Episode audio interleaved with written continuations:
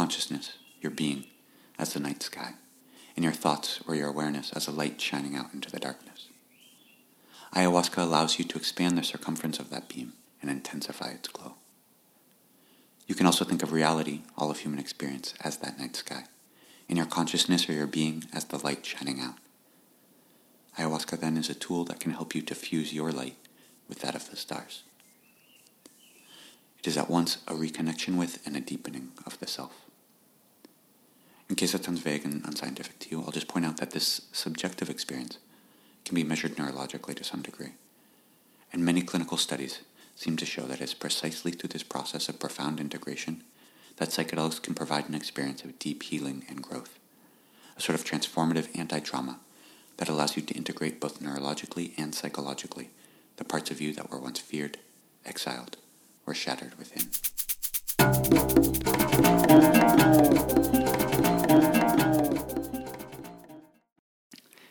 Welcome. My name's Eric, and this podcast is basically my best effort to connect with other people committed to making life as good as it can be. We're here to explore a pretty wide range of perspectives and, and practices, as well as the people behind them. Normally via um, in depth conversation, long form interview. Uh, today, however, first episode, I'm joined by no one, just me and you. I've been working with ayahuasca for, for quite a while now, and last week I had an experience that inspired me to, to write. I've been writing and revising pretty much nonstop since then, and the text forms the basis of, of this episode. Today, I want to talk about psychedelic medicine, and specifically ayahuasca, as a tool for what I call existential hormesis. We'll get into the details of what that means a bit later on. But before we get going, let me say if you want to get in touch with me directly about the experiences we offer at the Retreat Center here in Spain, this podcast, or anything else, uh, email me at eric with a C at primalnature.eu. So, let's begin. I'll just assume that you're here now because you're asking yourself whether you're ready for ayahuasca, how to get the most out of your experience, or whether it's right for you at this time in your life. Maybe you're new to psychedelics or just new to ayahuasca. Or maybe you've done it a number of times and you're just not sure why your experiences haven't lived up to the grand expectations that you went in with. Whatever your experience, I suspect that underneath your questions about ayahuasca lie a few others. Some version of why isn't my life as good as it should be? Or what's wrong with me for feeling this way and, and what can I do about it? Now, these aren't bad questions per se, but they do tend to lead us down unnecessarily tortuous paths.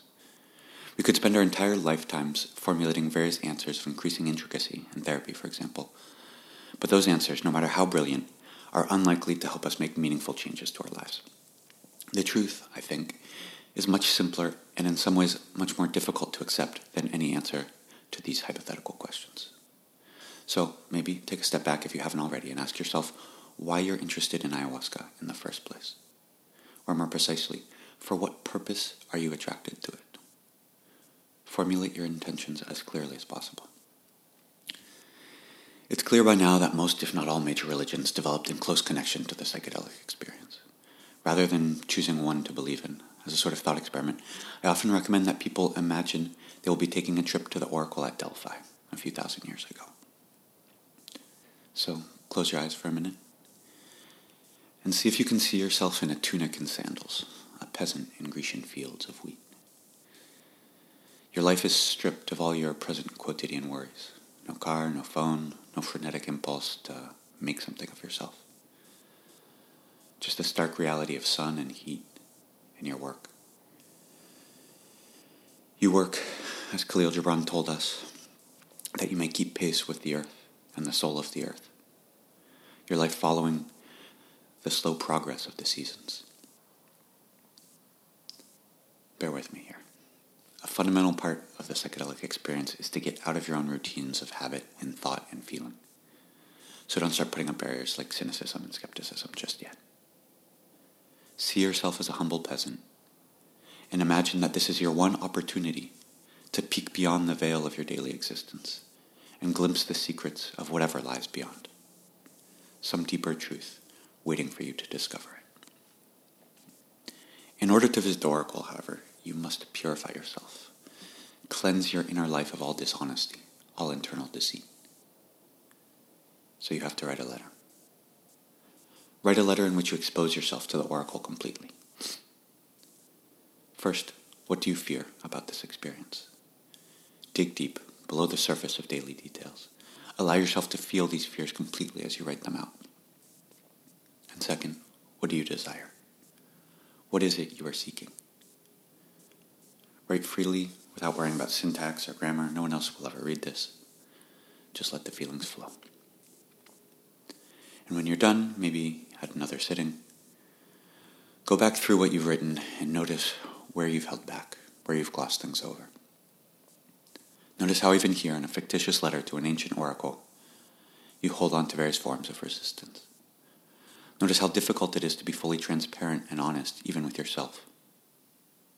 And now push a bit deeper. Notice the fears that lie underneath the fears you've expressed, and the desires underneath the desires. Embellish your writing, flesh it out, until it feels full and complete. If the oracle, which is a metaphor for your own conscience, deems that you've bared your soul sufficiently, you will be permitted one question. Humbly, with care and reverence, allow yourself to imagine what would that question be? Terence McKenna once said that our lives are a mystery suspended between two eternities. It is wise to think of psychedelics as tools to explore the brief mystery we are granted here on Earth. Most people come to ayahuasca looking to get rid of what they consider to be negative situations, emotions, habits, or thought patterns, hoping to suddenly embrace some new, better, brighter reality, which is certainly understandable. Most of Western thought and the entire discipline of psychiatry, which is ostensibly our culture's best effort at preserving our inner well-being, is about doing precisely that, suppressing symptoms and covering over difficulties with fancy pharmaceutical band-aids. It's easy to assume that an encounter with ayahuasca would be no different. So, maybe you're desperate. Maybe you're just vaguely curious. Maybe you've been accumulating various accolades, reaching goals and checking boxes like house, career, spouse, what have you, and you find that somehow it's not enough. You're looking for something more, and you've heard that ayahuasca just might be it. This, I think, is probably a mistake. Not that ayahuasca can't be an integral part of improving your life profoundly, it definitely can. But the only way out is through. I'll repeat that. The only way out is through. Dante knew this in the 1300s. Many others discovered it too, both before and after. You can't avoid your emotions or any aspect of yourself if you want to be free. In fact, it's just the opposite. You have to experience even your most difficult emotions fully. Embrace the darkest, strangest, most troublesome parts of yourself without resistance. That's the only way they'll ever release their hold on you. And if you approach ayahuasca specifically in order to do this, the effects can be astounding. The word psychedelic is a compound from Greek, meaning mind manifesting. This is what they're best at doing. Carl Jung said it beautifully. One does not become enlightened by imagining figures of light, but by making the darkness visible. If we try to skip this process, hoping to use ayahuasca or meditation or visualization or any practice as a form of spiritual bypass, it tends to end miserably. So, consider for a moment that there is no such thing as a negative emotion or a bad feeling, only realms of experience that are more or less difficult for you to accept. Consider that the specific part of your reality that you have a hard time with is likely rooted in time when you were young and vulnerable, and wounded in some way, either dramatic or subtle, conscious or not, maybe in an instant, or maybe over many years. But this experience not only shaped the way that you understand yourself, what you might call your identity, but also underneath that, on a compulsive, instinctive, animalistic level, the realms of sensation and feeling you are attracted to, and those you flee from as though your life depended on it.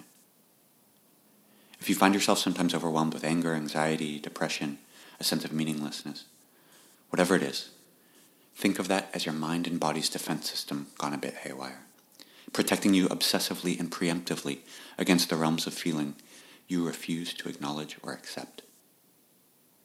This is called trauma, and we all have it, to one degree or another. Now, trauma, as you probably know, isn't necessarily flagrant abuse or neglect. It isn't even the event that happened, so much as the schism that our reaction to the event created within us. The inability to connect with our innermost selves. and be present for the entire spectrum of our experience. Now, just by living in society, no matter what our childhood was like, we are pressured to widen that internal schism constantly in our daily lives. It's a matter of shutting up, sitting down, fitting in, getting in line, saying please and thank you. Just being a functional member of society seems to require that we don't listen to our inner instinct much of the time. So, to some degree, it's unavoidable. But that matter of degree is absolutely critical.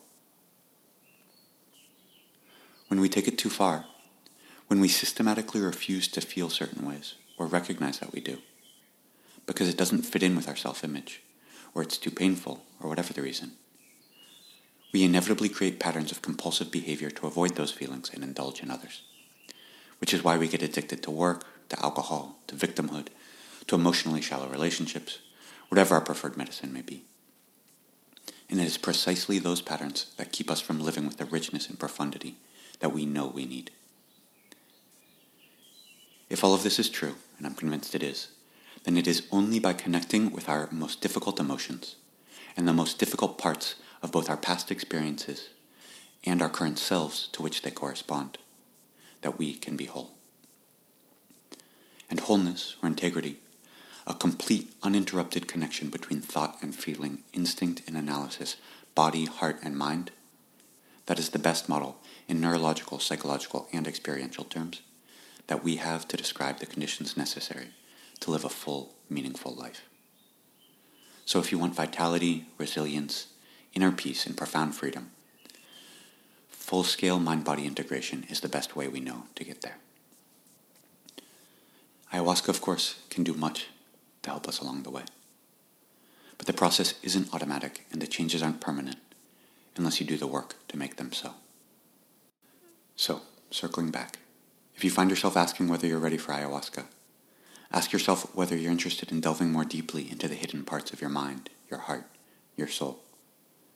Do you want to heal your wounds, process your fears, and rework your compulsive patterns of thought, feeling, being? Are you willing to cherish even the most difficult aspects of your existence? If your answer is yes, then mine is too. You're ready to begin. Ayahuasca, I think, is best viewed as a tool to help you radically deepen and accelerate the personal work that you already know needs doing.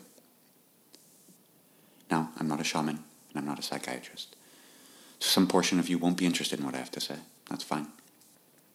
I've studied and worked in a number of different modalities, and what I've seen has convinced me that my true credentials, the only ones that ever really matter, are the personal experience I have, born out of my calling to explore, to heal, to grow, and to transform. Don't get me wrong. The titles of shaman or doctor or what have you can be proxies for experience. And experience can be a proxy for competence or even mastery, which can be born out of deep compassion, which is all that really matters here. But unfortunately, what these various titles seem to signify more often than not is participation in a subtle or sometimes blatant dynamic of mystification, a well greased bullshit machine in which we, the public, place a so called expert in either a feather headdress or a lab coat in some kind of high pulpit above us mere mortals, to minister as magic cures with incantations of either vague spirituality or scientific technicalities. Take your pick. It's useless to cast the blame elsewhere. We do this to ourselves. This is a controversial position to take, I realize that, and I want to be careful not to overstate the case. There are many accomplished healers who call themselves shaman or curandero or doctor. But there are also many who bear these titles who are not. I simply want to point out that by valuing the title as if, as if it, and not the individual experience, competence, and compassion of the person who bears it, were what mattered, what we end up doing to ourselves without realizing it is creating a category of expert with esoteric knowledge above and beyond what we can hope to achieve in our lifetimes. Which may be fine if we're talking about aeronautics or heart surgery. I'm all for the specialization of human competence. But in the realm we're concerned with here, something like the art of living, experts don't exist. Anyone who might be considered an expert in this realm is a human, like you and me, gain their expertise through a long process of introspection and internal work, with or without formal titles attached to their name. No one granted them their expertise through magic or even abstract knowledge, nor can they grant us expertise through similar means. The most we can hope for here is an experienced and caring soul to show us a bit more of our path than we can currently see for ourselves. This distinction may seem trivial, but I think it's absolutely fundamental. Because when we realize that there's no person or method or medicine to whom we can entrust all our personal agency, we must accept that the responsibility for our own well being always inevitably falls back on ourselves. This may feel overwhelming from where you stand, but I think it is an inviolable truth, and in time it will become both extremely comforting and deeply liberating. In my view, when ayahuasca or any other psychedelic is effective, it is only by bringing us deeper into ourselves, by offering us the possibility of profound integration in body, heart, and mind. And this is key. For any of that to take place, you need to prepare properly beforehand. And for any of it to last, you need to be dedicated to integration afterward. Wherever you go, whatever you do, look long and hard at the forms of support during both preparation and integration that you may want or need. Now, things can get a little bit tricky here. Getting help doesn't mean getting a high priest of the jungle or the hospital. Or at least it doesn't have to. For some people, that may be appropriate. But the goal should be just that finding the appropriate level of support that you need, without losing sight of the fact that you are ultimately in charge of your own growth and healing, and no one can do your work for you. Again, ayahuasca is a tool, one of many, that can bring you into a deeper connection with yourself. You can think of your consciousness, your being, as the night sky, and your thoughts or your awareness as a light shining out into the darkness. Ayahuasca allows you to expand the circumference of that beam and intensify its glow. You can also think of reality, all of human experience, as that night sky, and your consciousness or your being as the light shining out.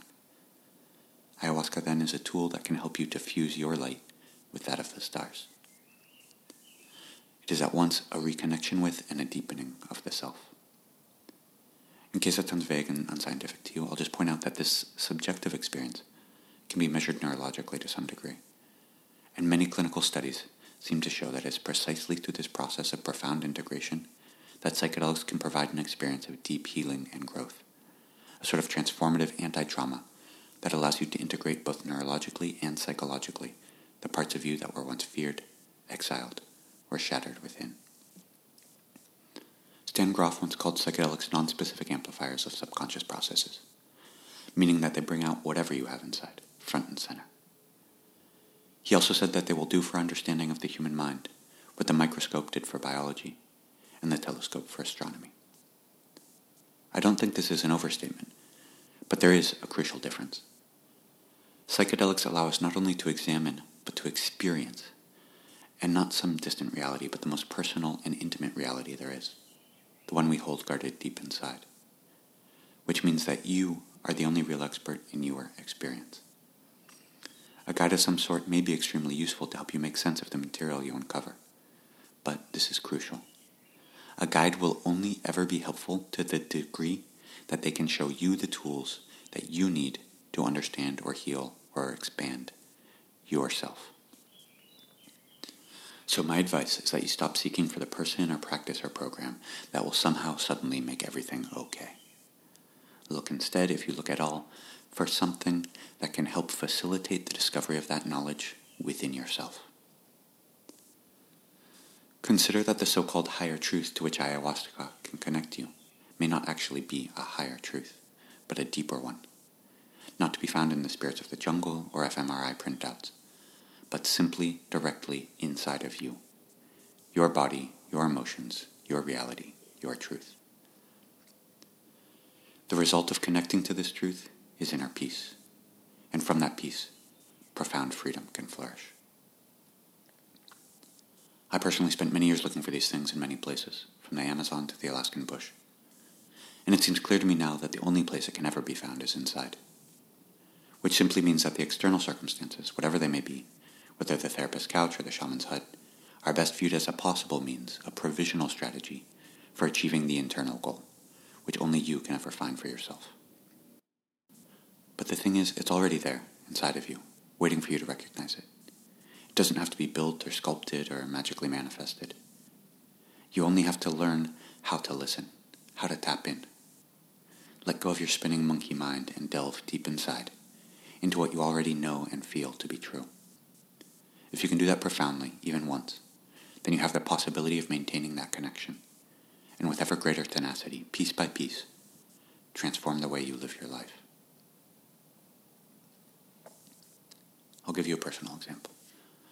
So a few years ago, I went to an ayahuasca retreat that, unbeknownst to me, was run by some kind of international corporation. I had no idea that kind of thing even existed. I had no idea what I was getting myself into. It was a sort of chance occurrence that, that got me there. Anyway, uh, it was an incredibly strange dynamic. There was no sense of caring, compassion. I mean, the the shaman or whatever you want to call him, he was basically just checking Facebook the entire night. There was this sort of weird, threatening sense about most of the people there. I mean, I, I found myself incredibly happy that there were no young women there, just because these guys seemed like they would be more than happy to take advantage of them. It was it was disturbing on, on many levels. But but the experience itself was amazing, astoundingly beautiful. Somehow, in spite of all that, or, or maybe even because of it, I just I found myself in the right place at the right time. So to, to explain this, um, think of something like emotional synesthesia, right? If you've, if you've never had a psychedelic experience, I think that's the best way to describe it. So synesthesia is, you know, sort of a mixture of sensations where people can maybe hear colors or see music or, or things like that. Yeah, but but with, with ayahuasca, with, with psychedelics in general, that takes on a, a cognitive and, and emotional significance. Right? So the visions you see have an emotional weight, and you feel them deep inside in this sort of visceral way. You know, I mean, it's it's really not too distant from a dream. It's just a much more detailed and prolonged dream, and one that you can actually learn to, to guide to some degree.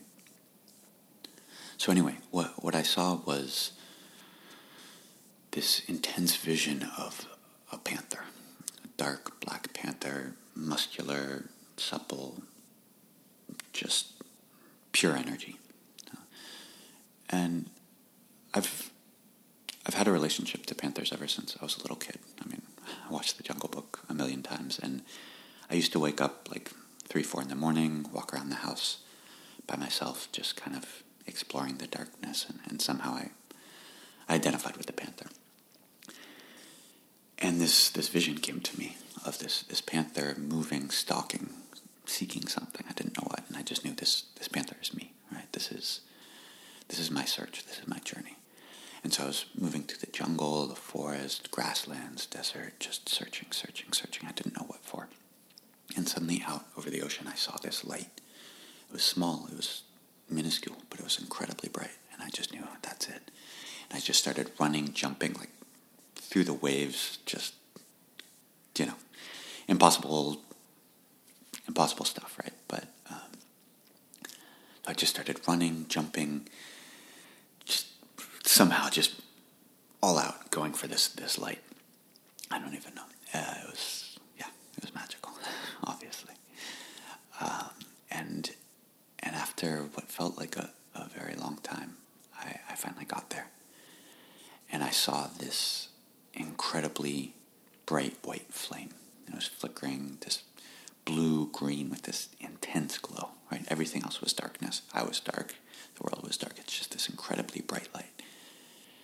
And without thinking, I, I pounced on it. I just jumped to eat it, to devour it. It's like, I need that light inside of me.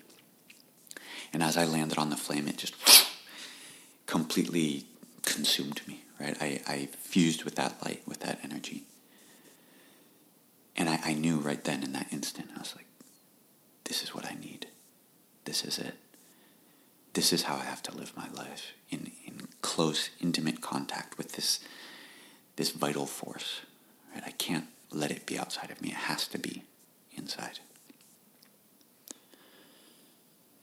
And so vision with, with me wherever I go. I have that sensation, that feeling, right? It's, it's like a, a sort of an emotional compass or, I don't know, a North Star. Uh, it's, it's a way in which I can guide myself. So anytime I have a difficult decision, some kind of, I mean, not, not something trivial, but, but a profound decision, go back to that internal compass and I just feel.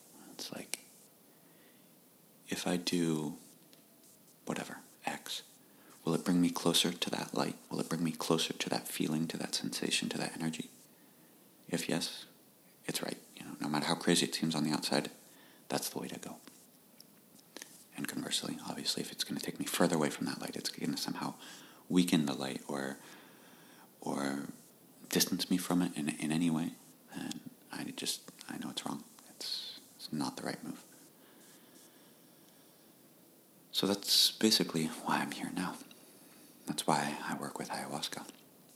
You know, I don't work exclusively with ayahuasca. I work with different cacti and, and fungi, different plant medicines, because of their power to bring us into connection with that level of truth, that level of certainty, that sort of purity and, and clarity. And I, I work with the plants also because they're natural, which means that they are often unpredictable. Some would even call them capricious. Which means that, you know, in the, in the, the same way as with, with life in, in general, I think the, the nature of your experience is highly influenced by your relationship to it. And most importantly, your relationship to yourself. Right? So your mental and emotional state shape to an incredibly large degree the contours of your journey. And that's what makes these plants such perfect tools for personal exploration. It's, it's like an ideal training ground for the vicissitudes of life itself. Now, in case it wasn't clear already, ayahuasca does not produce instant enlightenment, right? Otherwise, every person who ever took it would be a saint, and they clearly are not. It has complex effects that one day might be understood in scientific and medical terms, but we're far from that understanding today. What a very nascent neuroscience tells us is that it shuts down the default mode network, or the DMN, what in subjective terms might be called your identity or your ego, thus the term ego death. Now, the DMN is a network of neural connections that seems to regulate to a large degree your sense of self and your place in the world. And the experience of having this shut down can be anywhere from pure terror to incredible, heart-rending love. The end of the spectrum you find yourself on will be influenced in large part by the thoroughness of your preparation. But you can also learn to direct your experience even while you're in it, something like a lucid dream. And it doesn't actually take much training. Anyway, it looks fairly clear from initial results that by drastically reducing DMN activity, other neural connections are suddenly allowed to proliferate. Thus, the cascade of images, sensations, memories, insights. Not only that, but ayahuasca seems particularly good at promoting targeted neurogenesis and opening serotonin pathways to create what Dennis McKenna calls a hyperconnected neural architecture that endures over time to provide a lasting antidote to many forms of addiction, depression, and other conditions rooted in excessive identification with our egoic patterns and the existential scars that entrench them. So, on the one hand, ayahuasca is about as automatic and predictable as aspirin. Your DMN will be shut down with essentially the same certainty that aspirin will alleviate your sensation of pain. But what this allows for in the case of ayahuasca is highly individual and impossible to predict. With the DMN offline, the inner workings of the deepest aspects of your mind are suddenly revealed. And that is where the magic is. That is where the trauma can be healed, where the self can be integrated, where you can encounter the higher power, which is the deeper power within you. No matter how far the science goes, no matter how many compounds are isolated and mechanisms of action are identified, the mystery of our subjective experience will, I think, always remain. And no matter how much people may mystify the process with talk of higher beings or alternate planes of existence, your experience, no matter how ethereal, will always be rooted in your personal, individual experience of reality. Now, as a side note here, I think it's worth pointing out that the dichotomy between the psychological and the spiritual perspectives tends to disappear when you look at it closely. How could you ever know God or the divine or any higher power but through this body, this mind, this reality? Even when we think we are looking out and beyond, we are always also, or maybe only, looking at a reflection of what lies within. Conversely, how could you ever explore yourself deeply without coming up against the limits of your understanding? And we can call what lies beyond those limits God or the divine or any other term you want. But as soon as you place it on the outside, you lose all agency and possibility of growth. You fall inevitably into confused mysticism or fruitless searching. I believe the evidence, both scientific and experiential, suggests that what we encounter in psychedelic journeys is not outside of ourselves at all, but deeper within. The primordial self, our own primal nature. Seen in this way, the dichotomy between the holy and the human dissolves into nothing. What's needed to get the most out of this experience, whatever angle you're coming from, is a way to get out of your analytical mind and your clinging self image, to let go of your defenses, surrender your ego, and encounter your whole self as deeply as possible. Now, I've spent a long time developing a set of methods and tools to facilitate this process. I call it existential hormesis. Hormesis being the controlled exposition to acute stressors in a way conducive to growth. Typically, this is done with a focus on physiology, using stressors like heat, cold, fasting, breathwork, physical exertion, or even radioactive particles to increase resilience and cure disease. Intermittent living, Wim Hof, amazing stuff. But all of these physiological effects can also have profound neurological and physiological correlates, if done correctly. Through targeted talk therapy, guided meditation, tumo, tantra, and other insight practices, we can transform what might have been a simple ice bath, for example, into a tool that revolutionizes our relationship with ourselves and the world around us. Thus, existential hormesis. Psychedelics are by far the most effective and powerful tools in this toolkit. They can provoke physical effects, sometimes quite profound, but the primary focus is mental, emotional, existential. We're working at the limits of experience to explore and potentially transform the nature of our existence. By taking ourselves to acute neurological extremes in, con- in a controlled fashion through psychedelic therapy, we can break free of our entrenched patterns and essentially reset our entire mind body system to establish a much more robust and resilient center, a truer and more vital self, more deeply connected, at greater peace. This is what I call our primal nature.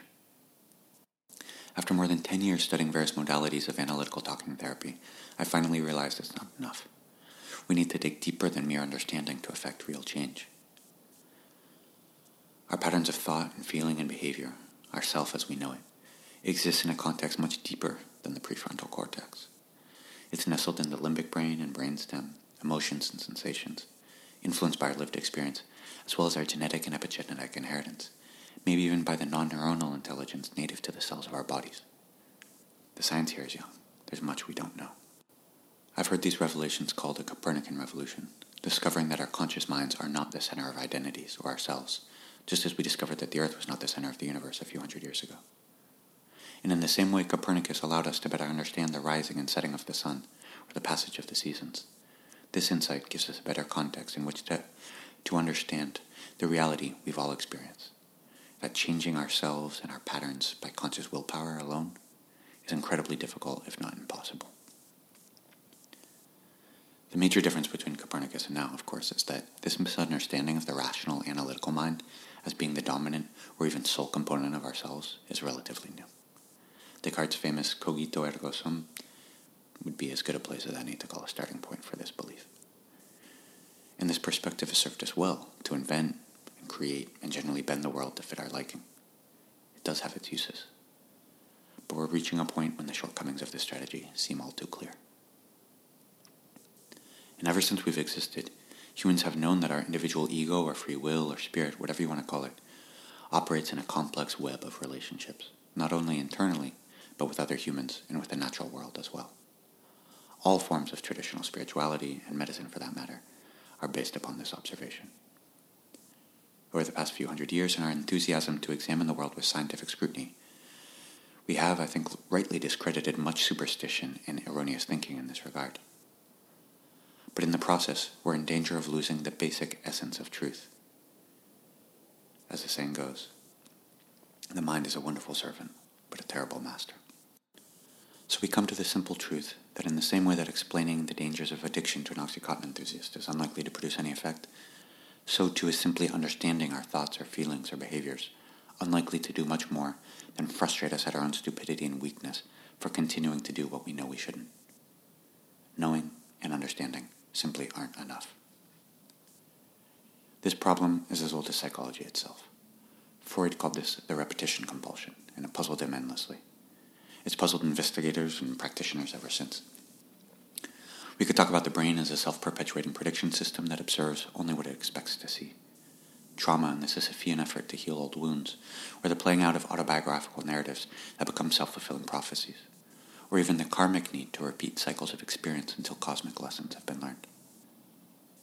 But the simplest way to think about it, and probably the most practical when it comes to living a better life, is this. Until we stop living life as a way to escape the most difficult aspects of ourselves rather than connect with them more deeply, our essential patterns of suffering will remain unchanged. And that is why we guide people through a few weeks or sometimes a few months of targeted preparation, using therapy, breathwork, meditation, nutrition, whatever's needed to set the stage. And we invite people out of their habitual setting into nature in or around my home. I find this balances the playing field, eliminates hierarchies, and forces full transparency on my part. I am not a guru, and I don't want to be. With a small team, we carefully craft a personalized context in which a small group, a couple, or an individual can connect deeply with their inner nature, their own personal truth, in a safe experience, guided gently, firmly, and with love. In the integration process, which is at least as important as any other aspect of the experience. We are focused on interpreting and understanding whatever insights have been revealed, and developing simple, practical tools to help translate those insights into real, lasting change. If you're interested in learning more, get in touch with me via email at eric with a C at primalnature.eu, and we can set up a call. I want to close here with one of my favorite quotes from Kahlil Gibran. You have been told that life is darkness. And in your weariness, you echo what was said by the weary. And I say that life is indeed darkness, save when there is desire. And all desire is blind, save when there is knowledge. And all knowledge is vain, save when there is work. And all work is empty, save when there is love. And when you work with love, you bind yourself to yourself and to one another and to God. So, this, I think, is our task to take our desire to grow, to explore, to live life fully, and inform it with the knowledge necessary in order to do so. To take that knowledge and apply it moment by moment in the work of daily life. And as we work on ourselves or in the world with others, to do so with the openness and presence that is called love. Work is love made visible, Gibran says. And our fundamental task here is to make it so.